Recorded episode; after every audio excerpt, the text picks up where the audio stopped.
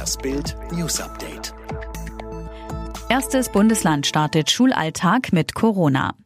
Seit Montag gehen 152.700 Schüler und Schülerinnen in Mecklenburg-Vorpommern wieder in die Schulen. Erstmals seit der Corona-bedingten Schulschließung Mitte März sollen alle wieder täglich die Schule besuchen. Um das Infektionsrisiko zu verringern, wurden die Schüler in feste Gruppen mit mehreren Jahrgängen eingeteilt, die sich in der Schule nicht begegnen sollen. Auch in anderen Bundesländern laufen die Vorbereitungen.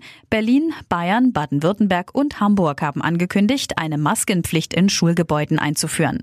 In NRW soll in weiterführenden Schulen sogar während des Unterrichts Maskenpflicht gelten. Unternehmensberater zockte 7,4 Millionen Euro Corona-Hilfen ab. In Schleswig-Holstein haben Ermittler einen massiven mutmaßlichen Betrug mit staatlichen Corona-Hilfen über rund 15 Millionen Euro aufgedeckt. 7,4 Millionen Euro hatte der 36-jährige Tatverdächtige schon kassiert. Die Bewilligung weiterer 7,6 Millionen Euro wurde während der noch laufenden Ermittlungen noch gestoppt. Der Tatverdacht richtet sich gegen einen Unternehmensberater aus dem Kreis Pinneberg. Das teilten das Hauptzollamt Itzehoe und die Staatsanwaltschaft Lübeck am Montag mit kommt eine Senkung der Kirchensteuer. Der Vorsitzende der Evangelischen Kirche in Deutschland, Heinrich Bedford Strom, denkt über eine Absenkung für bestimmte Gruppen nach. Wir diskutieren darüber, ob es vernünftig ist, für die Gruppe der Berufseinsteiger mit der Kirchensteuer eventuell noch zu warten oder sie zu reduzieren, sagte er der Zeitung Welt.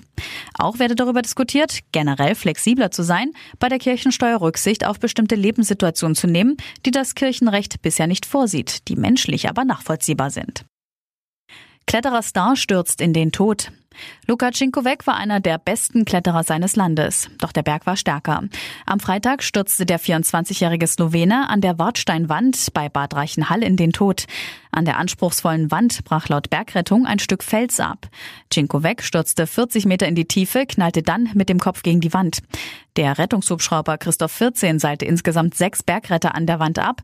Unten im Tal die traurige Gewissheit, Luka Cinkovec war tot. Sein Seilpartner wurde vom Kriseninterventionsteam betreut. Trump setzt 45 Tage Frist für TikTok.